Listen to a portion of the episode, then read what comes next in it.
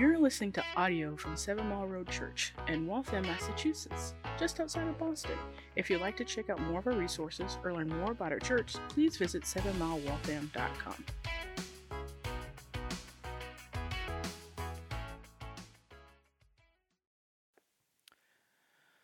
Do you remember when the world went into lockdown? March 2020. All of us found ourselves with a lot of time on our hands. Extracurricular activities stopped, jobs stopped, commuting to the office stopped, get togethers stopped. And in the midst of a global pandemic, people almost instinctively took to baking bread. Just out of curiosity. How many, I'm sure there are some like avid bread bakers in here. I'm not talking to you. I'm just out of curiosity. How many people took their hand to try bread baking during the pandemic? Be honest. All right. I'm glad I wasn't the only one. Yeah. All right. In fact, so many people took to bread baking, grocery stores couldn't keep flour and yeast on the shelves. In fact, I started bread baking and I was bartering, like, I will bake you bread if you'll give me some of your yeast. In the midst of uncertainty, there was just something comforting about a fresh baked loaf of bread. Now, what transforms a dense ball of dough into a well risen, flavorful loaf of bread. Yeast. That's correct, it's yeast. It's a single cell fungus, seemingly unimpressive. It's invisible to the naked eye. In fact, it's actually all around us. There's yeast in this room right now. You get an Amazon package, guess what? There's yeast on that. There's yeast on your skin. It's in the air. It is everywhere. And you can walk into Market Basket when you need it to bake some fresh bread. So here's how it works you take this dry yeast and you activate it, you bring it back to life with a little bit of warm water and some sugar. And once that yeast has started to bubble and to froth, you can smell it. it, it it's, it's palpable. And when it works, and then you add it to your, your dry mix, and, and when it works its way through the dough, it starts to consume sugars and the flour and as it does, it excretes carbon dioxide and alcohol as byproducts. This is the process known as fermentation. And it's what allows the bread to rise. It's what strengthens the, the gluten structures in the dough. And it's actually what contributes to the incredible flavor of bread. This unimpressive, invisible, single cell fungus is actually what makes bread so delightful. This morning, we're looking at 1 Peter chapter 2 as Peter begins to unpack what it means to live as citizens of the kingdom of God who are exiled in a foreign land. He's uh, last week we saw that in verse 12, and he's saying, Here's we are all elect exiles. He's walked through the picture of the gospel, and he says, Now here's how we live that out. And his answer is seemingly unimpressive and ordinary, just like a single celled fungus. It's like yeast in the dough. On one hand, it's unimpressive, it's barely visible, and yet, given enough time, it works its way into the dough to bring about an incredible transformation. That is the rest of First Peter. He's saying, if we live like this, although it seems unimpressive, although it seems simply ordinary, it will work its way through the dough and it will have a, a, a transformative impact. Remember verse 12 from last week? Peter said, Keep your conduct among the Gentiles honorable, so that when they speak against you as evildoers, they may see your good deeds and glorify God on the day of visitation. In other words, Peter says it matters how we live as Christians. And so that no matter what people might say, what false claims they might make against you, when they actually look at your life, they'll go, wait a minute, there's something different about these people. And over time, they will glorify God. Now, starting in verse 13 through the end of the book, Peter is going to address our conduct in various aspects of life. He's going to help us learn how we live in light of our new gospel reality and our new identity in Christ. You remember, he's writing to Christians who are living in the first century, right around AD 60, and they're trying to figure out what, it, what does it mean to be the people of God living as citizens in the kingdom of God. while at the same time, that's one identity, at the same time, being these foreign exiles living under the reign and rule of the Roman Empire. How does a holy nation live in the midst of a wicked pagan Roman culture? How, how, how do we, as a, a chosen race and a royal priesthood, live as subjects under the tyrannical rule of the Emperor Nero? And though we're removed from that time period by 2,000 years, don't we have the same questions about our everyday matters? Like, how do Christians relate to government? How do we relate to those who are in authority over us? What about the home? How do we interact with our neighbors? How do we respond to persecution and suffering? What about the church? How should it be structured? How do we respond to one another? All of these questions Peter will start to unpack throughout the rest of the book. Now, this morning in our time, we're going to work our way through the end of chapter 2 as Peter addresses how we live in submission to the authorities in our life, be it civil authorities of government or even unjust authorities in the workplace. And I think God has a sense of humor that He would choose me to speak about submission to authority because I've never been the poster child for submission, just one of God's little senses of humor. He would take a rebel like me who really just grits against authority, and I have to stand up here for 40 minutes and teach on why we should submit to authority. So, first in verses 13 to 17, we'll see submission to civil authorities is a powerful apologetic for the gospel. And then, second, in verses 18 to 20, we'll see that submission to unjust authorities is an evidence of transformative grace. And finally, in verses 21 to 25, we'll see that submission to suffering is our cruciform pattern to follow. So, three movements. Number one, submission to civil authorities is a powerful apologetic for the gospel. Number two, submission to unjust authorities is an evidence of transformative grace. And, and finally, submission to suffering is our cruciform pattern to follow. So, look with me at verse 13 and 14 as we first see that submission to civil authorities is a powerful apologetic for the gospel. In verse 13, Peter writes, Be subject for the Lord's sake to every human institution, whether it be to the emperor as supreme or to governors as sent by him to punish those who do evil and to praise those who do good. Now, Peter gets right to it here. That first word that we translate be subject is the Greek word for submission. So it could say submit to or be subject to. Now I know right, right when we hear that word, it's everybody's favorite word.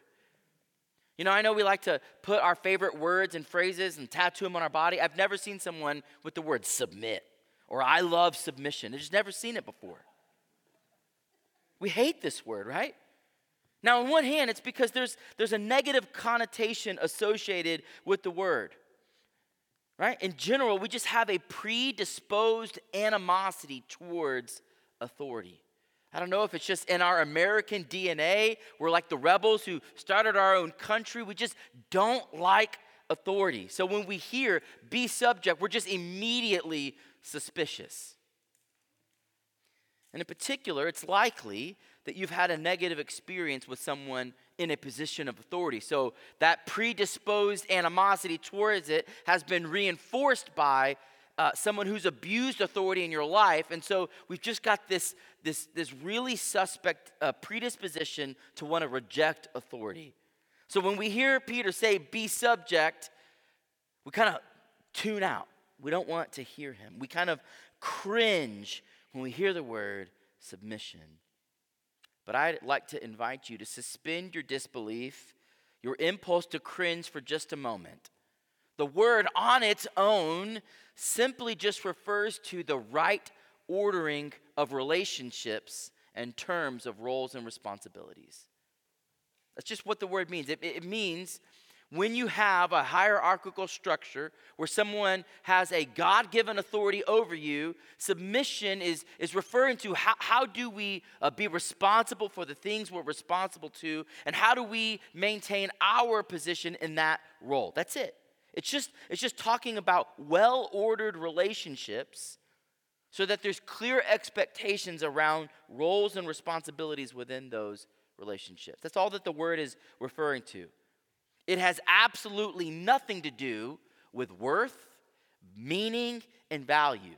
So if you have if you're in a relationship where there's uh, authority, the person in authority over you is not more uh, valuable than you. Do you get that? that? That we have to understand that at first. That in our essence, ontologically, big word for you. It just means in your core, like what it means to be human. The president of the United States is, has no more God-given image and dignity and value and worth than anyone in this room or a homeless person on the street. All of us have the exact same God given worth, dignity, and value. None of it is attached to a role and responsibility. And if we can keep those two things separate to realize uh, roles in submission have nothing to do with our worth, we can begin to at least get our minds around it. So here's what Peter's saying there are human institutions that God has set up that play a critical role in structuring society, be it governors all the way up to the top, and in his case, with the emperor as supreme. Remember, he's writing in the Roman Empire. So Caesar is emperor, he's supreme. And he's saying God has actually set up these, uh, these human institutions and they help structure society. And one of their primary roles is to punish evildoers and praise those who do good. And at its most basic level, we get that. We know that civil authorities play a critical role in limiting evil. Law and order, even when they're flawed. This, this, is not a sermon about um, are there flaws in our legal justice system? We can just assume that because we're broken, we live in a sin soaked world, that there are. But what we're saying is, at its most basic level, we would prefer law and order over anarchy and chaos. Legal codes and just punishments keep everyday people from acting out the evil impulses of the heart. So here's how it works you're driving down the road, you're on the Mass Pike, someone cuts you off. Your first impulse is run them off the road. and listen, that's a laughter of recognition because you know it's true. You know you've had those thoughts, right? Now, here's what happens almost uh, as quick as it comes in, you go, wait a minute. Can't do that. I don't want to spend years in a prison cell. It's just not worth it. And you start to, you like move yourself back off the edge. Got to be careful I don't fall into the water here. Can only take one step back today. Right? That's what happened. You, you just know, like, whatever evil impulses start to surge, you go, well, the consequences for doing that, acting that out, are far worse than this momentary uh, uh, impulse to get retaliation. And so it, it keeps honest people honest. It keeps basically good people good. Because we don't want the punishment. And while it's less common in our day, during the first century, the Roman Empire would, uh, would commend and publicly praise those who do well. So if you uh, used your wealth to, to, to, be a benefactor and to benefit people, they would publicly commend you. Maybe they'd put a statue of you in your uh, uh part of town. And so Peter's saying, listen, uh, we all get it. The, the, the government uh, helps punish evildoers, and it also provides a system for commending those who do well. In our day, we might um, give them a plaque or uh, like a ceremonial key to the city, right? The basic point is simple government serves a pivotal role in providing structure to the society. It's helpful in building roads and maintaining them. And there's all kinds of reasons that we could look to and go, government has a place to play in, in society. And Peter's saying Christians should respect that. We should respect that. Now, did you notice that little phrase? Peter said, for the Lord's sake. For the Lord's sake. He said, be subject for the Lord's sake to every human institution. Peter is rooting, grounding, founding our submission to civil government, not for the sake of government itself, but for the Lord's sake. Do you see what he's doing? He's saying our submission to the government should be motivated by our allegiance to God rather than primarily out of our allegiance to a particular party or even to a particular government. Paul actually expands on this in Romans 13, 1 and 2.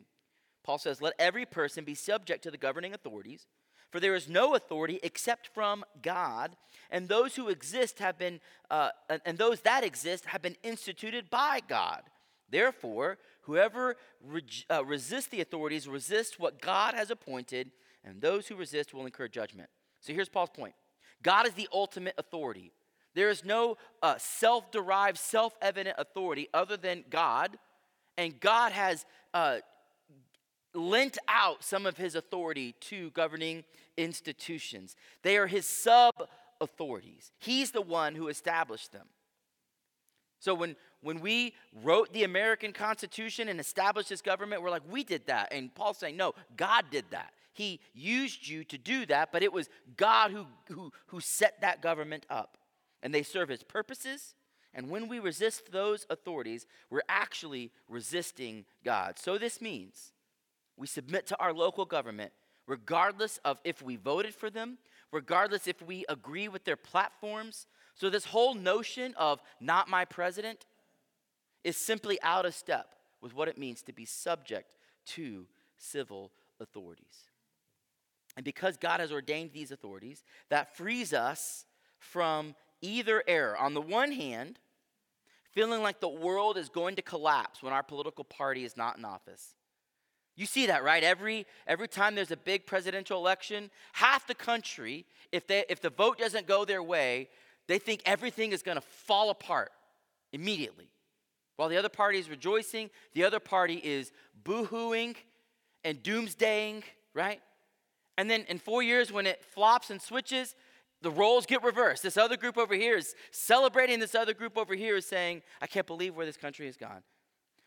When you trust that God is the one in control and He's the one establishing, it frees you from putting all your hope and stock in either party. It also frees you from the other error, which is feeling like your political party is going to be the one to usher in some golden age. Friends, there's never actually been a golden age. Since the fall, it's been uh, sin and darkness. We might have you know, some moments of, of, of glimmering hope. But no party, no government, no country, no person, no president, no party is going to usher in the kingdom of God except the Lord Jesus Christ. That's where all of our hope, all of our stock is supposed to be. Now, let me address another question that you might be thinking right now. Does submission to government mean that we have to violate our Christian conscience? If a governor or if a president or if a police officer uh, tells you to do something, commands you to do something that would directly violate Scripture, does our submission to government mean we have to say yes? And the answer to that is, of course not. Remember who's writing this? This is Peter. He was imprisoned for preaching the gospel when they told him to shut up or go to jail. And you know what Peter did?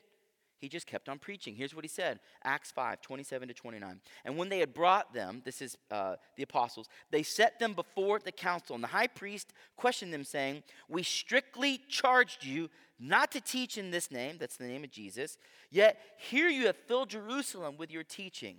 And you intend to bring this man's blood upon us. So the council's saying, Hey, didn't we tell you to stop doing this? What are you doing? You're, you're, you're going against our sanctions. And Peter and the other apostles said, We must obey God rather than men. He's like, Listen, at the end of the day, we fear the Lord. We're in submission to Him. And so when you tell us to stop preaching, we just simply can't do that. It violates our Christian conscience. There's lots of other examples of godly civil disobedience in the Bible.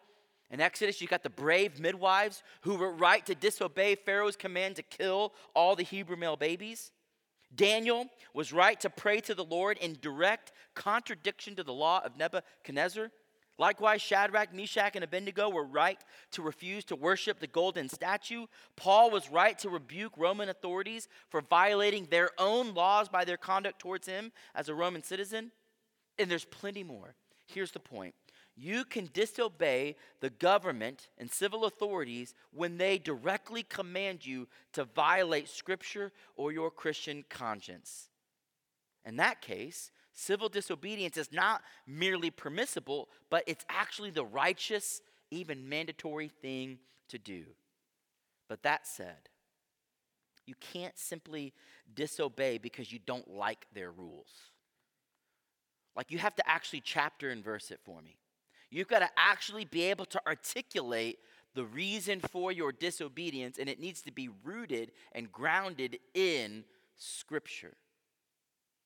Going back to the pandemic, there was a lot of rules and regulations and things on churches, and I didn't like all of them. In fact, I really disliked a lot of them. I didn't like not meeting for six months. I didn't like some of the things we had to do. But our church followed every single one of those ordinances. Not because we were excited about it, but because we wanted to do our very best to submit to the civil institutions helping govern our land, regardless of our personal posture towards it. And we could not find any case where we were violating our Christian conscience. We had lots of discussion around it in the elder room and, and, and, and, and in uh, member meetings and all of that. As a good rule of thumb, given our context as 21st century Americans, civil disobedience will likely be the exception, not the rule. So if you find yourself about to make a move towards civil disobedience, because it should be the exception rather than the rule, it, that, that should at least be a check to go, wait a minute, I, I need to be clear that, that my uh, disobedience here is being rooted and grounded in an actual Christian conviction, not my personal decision. At the end of the day, governments from the beginning of time until now are an extension of God's authority to serve his purposes. So, for the Christian, our ultimate allegiance is to God. Our ultimate submission is to God. So, when we're submitting to our local governments, we're actually, Peter says, submitting to the Lord. First and foremost, that's Peter's imperative. That's the command. Now, look with me at verse 15 to see the why behind the what. Peter says, For this is the will of God People always ask me as a pastor, what is the will of God? And there's several places where it just says, this is the will of God. And then right after it is the will of God. So this is one of those places you can go, like I have direct revelation from God disclosed to me, this is the will of God. Okay? Here it is. That by doing good, you should put to silence the ignorance of foolish people. Live as people who are free, not using your freedom as a cover up for evil, but living as servants of God. Honor everyone love the brotherhood, fear God, honor the emperor. Peter says, Listen, I know it's getting rough out there as Christians. We're marginalized, we're ostracized, we're losing jobs, we're losing positions in society, and things are getting worse. In fact, Christians were seen at this point as uh, weird and out of step with the larger society. If you're a student of history and you read uh, ancient history, you'll find that, that, that people were writing about Christians at this time. And here's some things that they had against them. First, they'll tell you that early Christians refused to fight in Caesar's wars. There was nothing just about some of these later wars, and they just wouldn't do it. By and large, Christians would not go to the gladiator games to watch people killed for sport. It just seemed like a logical outworking that if these humans are made in the image of God, going and watching them, getting a, a free loaf of bread, and cheering on as people are maimed and mangled and murdered, that just seemed out of step with what it means to be made in the image of God. It seemed like a clear violation of the sanctity and value of human life. They also didn't support the killing of infants. Did you know at this time it was gruesomely common for people to abandon newborn baby girls at the trash heaps. Because if you had a girl, there were all sorts of financial burdens the dowry and, and ensuring that this uh, little girl would be married off one day. And some people just said, you know what? I'd rather have a boy. I don't want all of the responsibility. And so a woman would give birth, they'd see it was a girl, and they'd walk that newborn baby down to the dump to be abandoned to die. And Christians just said, yeah, that just seems wrong. That's wrong. Christians said it was unacceptable. And this is actually where the first orphanages and the, the, the, the formalization of adoption started. If you are adopted here today, you can thank Christianity for that. They also believed men and women were equal. The whole equality thing didn't start with the progressive movement here in America, it started with Christianity. Christians were the first to elevate women to the same dignity, worth, and status as their male counterparts. If you lived in Rome in AD 60 as a woman, you were just slightly more valuable than a slave. And I mean slightly. And their, their contemporary counterparts thought this was just incredibly bizarre. Believe it or not, the idea of the equality of men and women was, was considered shocking. Christians also believed that sex outside of marriage was wrong. Also, shocking to the world. Christians willingly served the poor, which seemed contrary to the larger society's class structures. They were just unbelievably comfortable with different social statuses.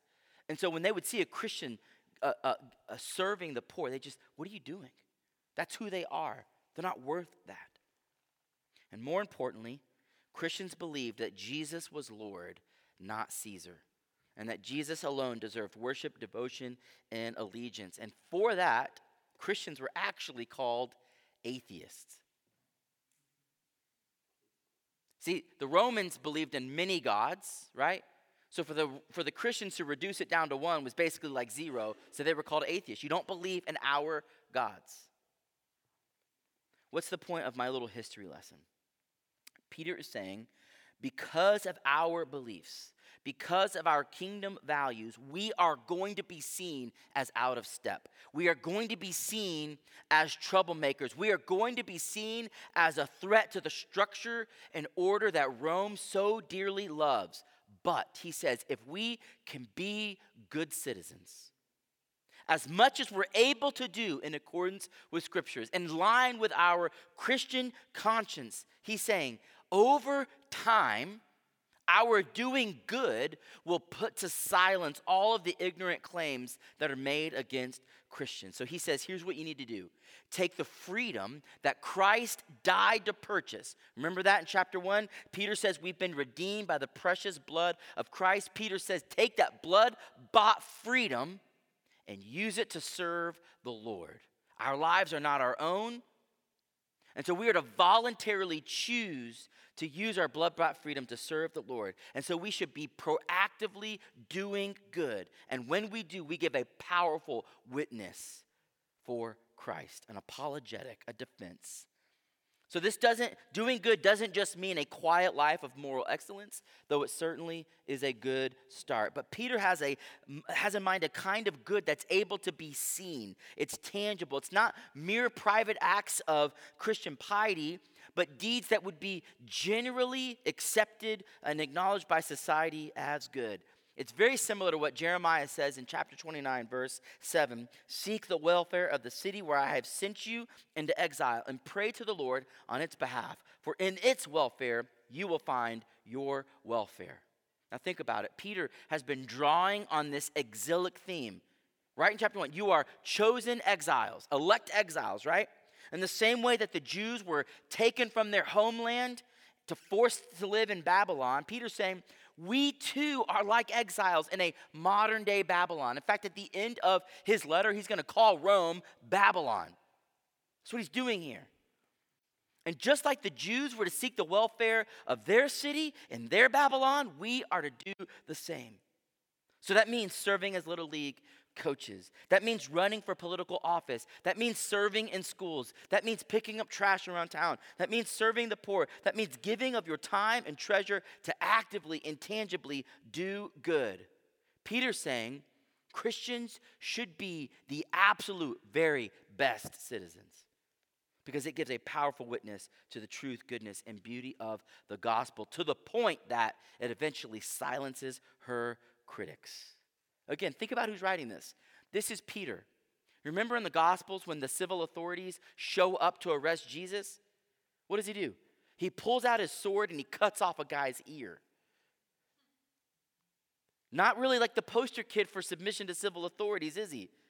But after some years of processing the teachings of Jesus, after some time of the Holy Spirit's work of sanctification, the same guy who cut off a, a, a, soldier's ear is saying, Guys, we need to submit to our local government.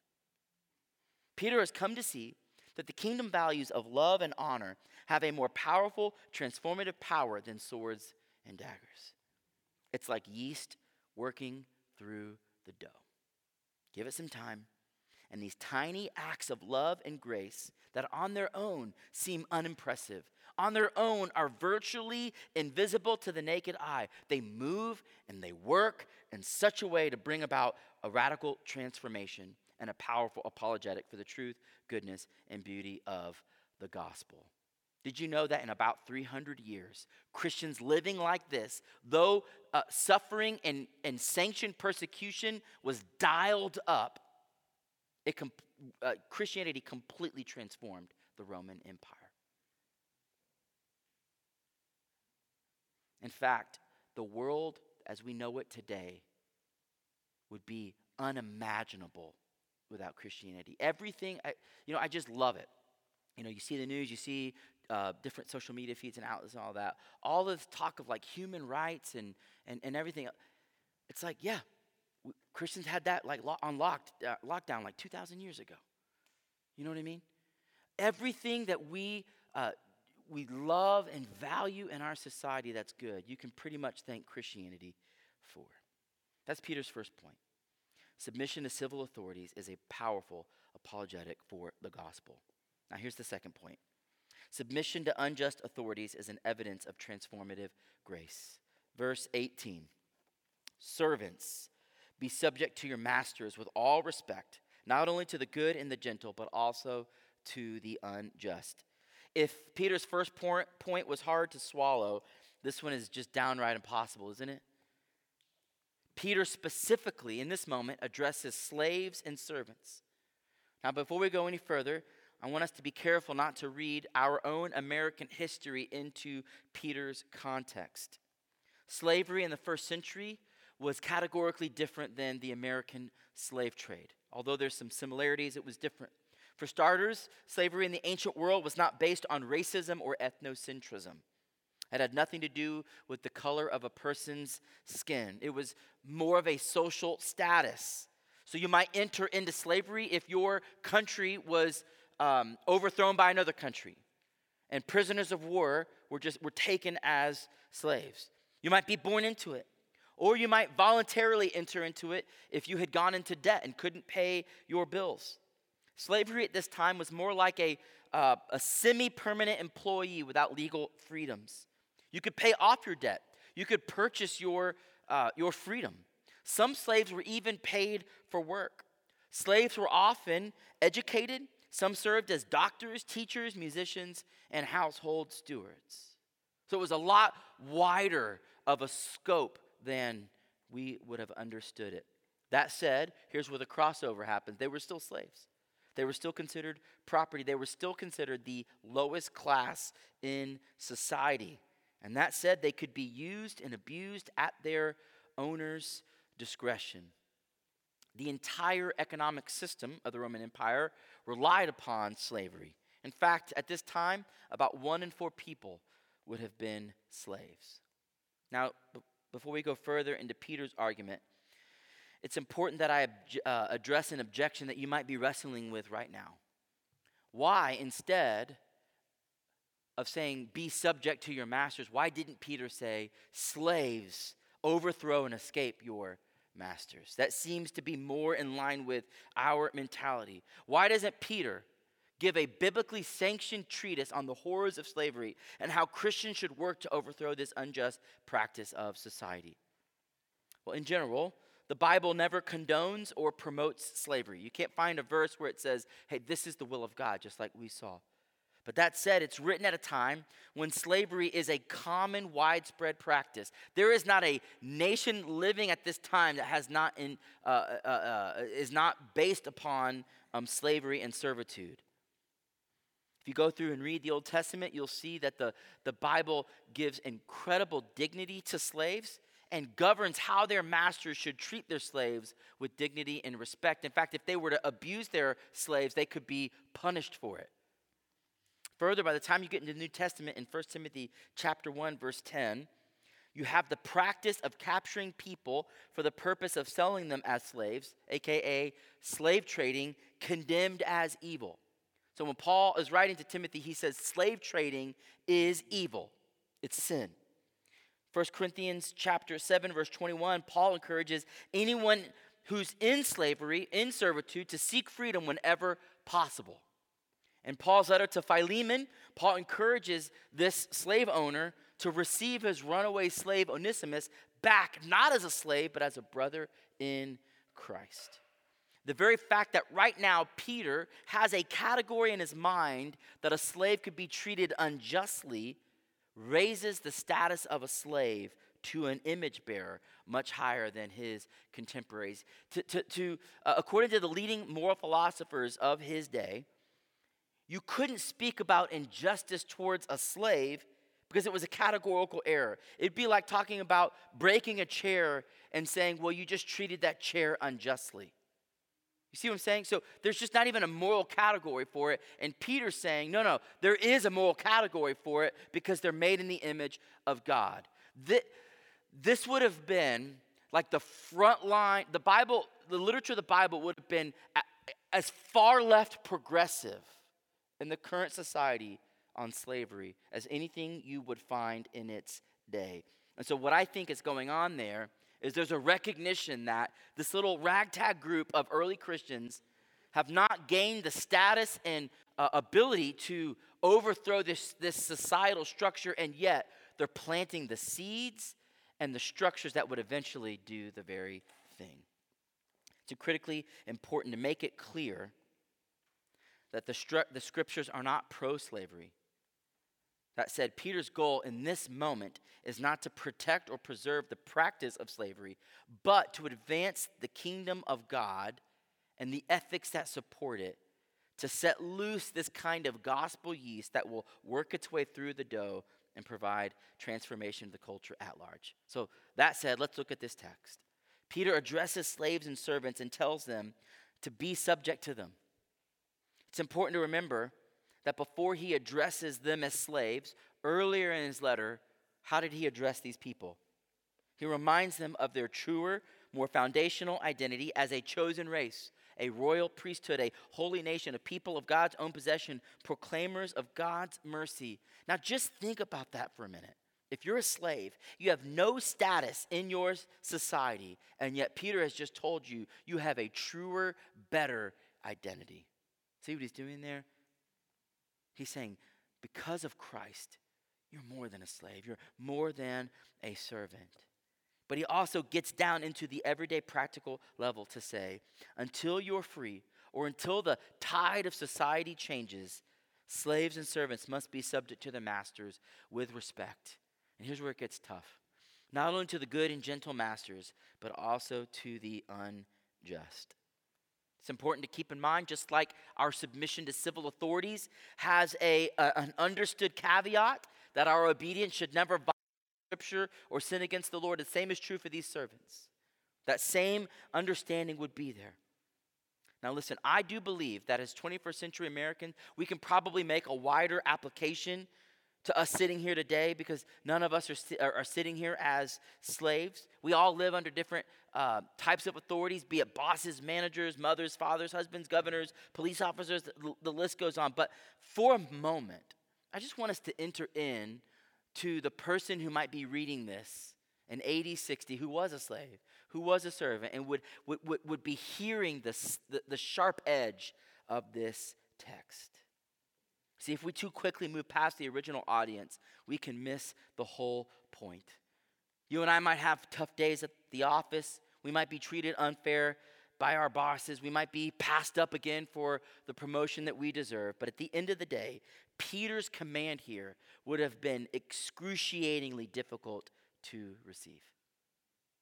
And we just need to acknowledge that and enter into that for a minute. So the Bible does not shrink back from the hard, sharp edges of reality. And I think if we can enter into that tension, we can actually really feel what Peter is saying here. That we are called to endure and submit with respect, even to injustice, even to unjust authorities. And just like before, Peter doesn't give this command and leave it there. He gives us the why behind the what. Look at verse 19. Peter says, This, what's he referring to? This submission to unjust authorities. This is a gracious thing. When mindful of God, one endures sorrows while suffering unjustly. For what credit is it if when you sin, you're beaten for it, you endure? But if when you do good and suffer for it, you endure, this is a gracious thing in the sight of God. Now, let me help you trace Paul's argument here. He says, Look, first of all, if you sin and disobey and get a beating for it, that's kind of on you, right? In other words, you're getting what you deserve. If you disrespect, dishonor, and disobey your master, the retribution you receive is on you. There's no um, spiritual credit for that. That's not really persecution. So, if you're a terrible employee and get fired, you can't come in here and be like, man, I've really been suffering persecution for my faith. No, you're a terrible employee. Right? That's not the kind of redemptive suffering the Bible is talking about, and it's not the kind of redemptive suffering that will transform you. But then Peter says, don't miss this if you do good and suffer for it, then this is a gracious thing in the sight of God. In fact, Peter says it twice. Peter says it twice. Now, why is this a gracious thing? Well, first of all, if you endure suffering at the hand of an unjust authority and you continue to do so, because you recognize a higher allegiance to Christ, if you do so in recognition that I am doing this for the Lord's sake, then it's an evidence of God's grace being given to you because that's what drives endurance in the face of suffering. In other words, when obeying Jesus means more to you than comfort or relief from suffering, it means God's grace is at work in your life. Paul David Tripp explains when I suffer because of allegiance to Christ, when I'm willing to lose reputation, to lose possessions, to lose precious things, to suffer even personally for the sake of Christ, that's something that can only be born out of worship to God. That kind of willingness towards personal sacrifice is only going to happen when God is the most valuable treasure in your heart. And not only is it an evidence that God's grace has begun a good work in you, it actually me it's actually the means by which God works more and more grace into your hearts. So not only is it an evidence, but it's actually transformative. God uses the hardest moments, the trials, our suffering to take us down roads we would never go on our own to do a work that couldn't be done any other way. In other words, the reason it's grace to suffer unjustly is because God uses these moments to change and to shape you into the image of Christ. And as you endure, it becomes this tangible testimony of your allegiance to and affection for Jesus. Now, please hear me. The sermon's like full of caveats. This is not a verse that promotes staying at a job where you're being abused, even though you could leave. This is not, these aren't verses defending abusers and silencing victims. Please don't read that into this. Don't use the extremest of examples to weaken biblical commands. Listen to this. The Bible always assumes wisdom and discretion as we apply the principles and the commands in Scripture. Always. So if you go, but what about this example? And I go, yeah, that's an example. Don't stay there. That's not what this is talking about. This is talking about someone in a very hard place who has no other recourse. And he's saying, Listen, I know it seems impossible. I know it seems like there's no way out, but trust that the Lord sees you. The Lord is with you, and your suffering at the hand of injustice is never wasted. That's the point. It's always a means of God's grace.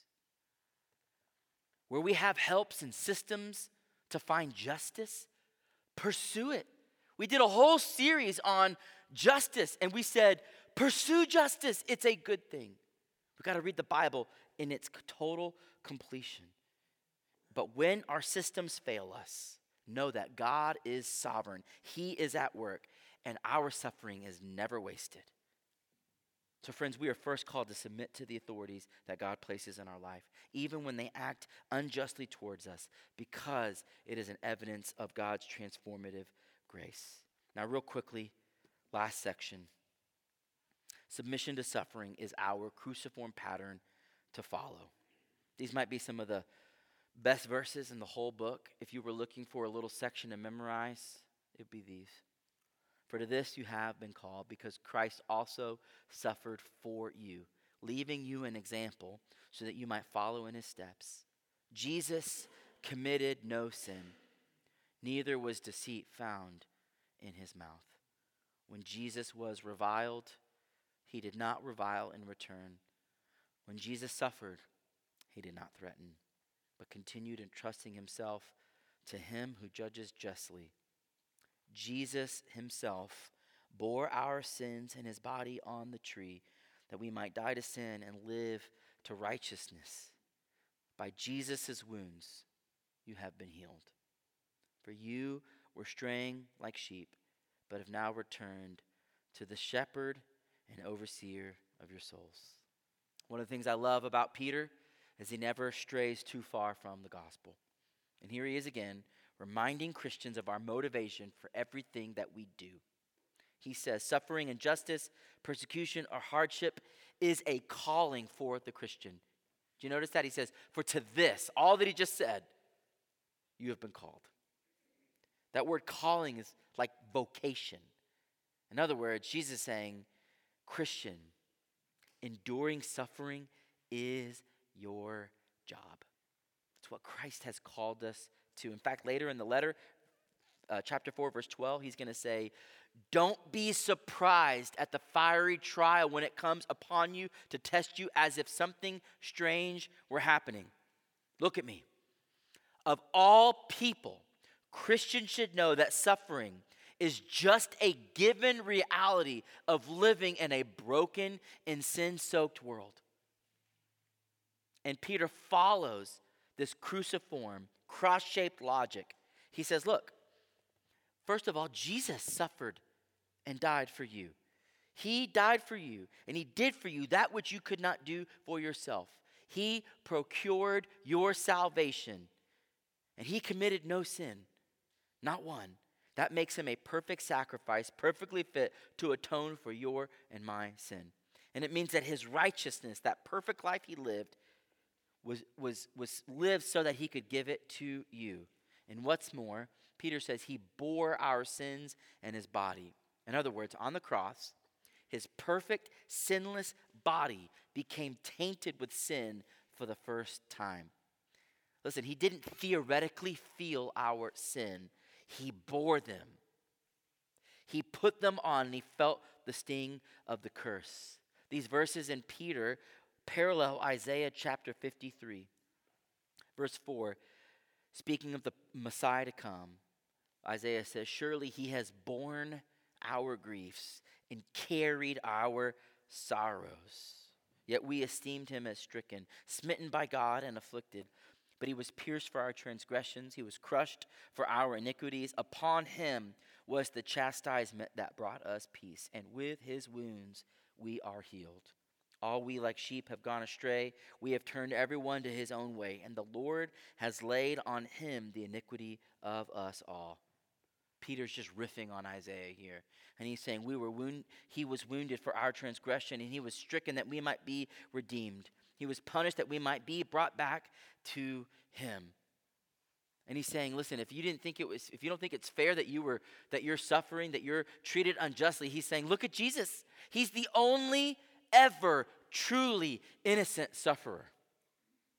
Perfectly innocent, never did anything, never deserved anything. And so he's saying if, if Jesus endured suffering, though he didn't deserve it, why would we think we would have anything better?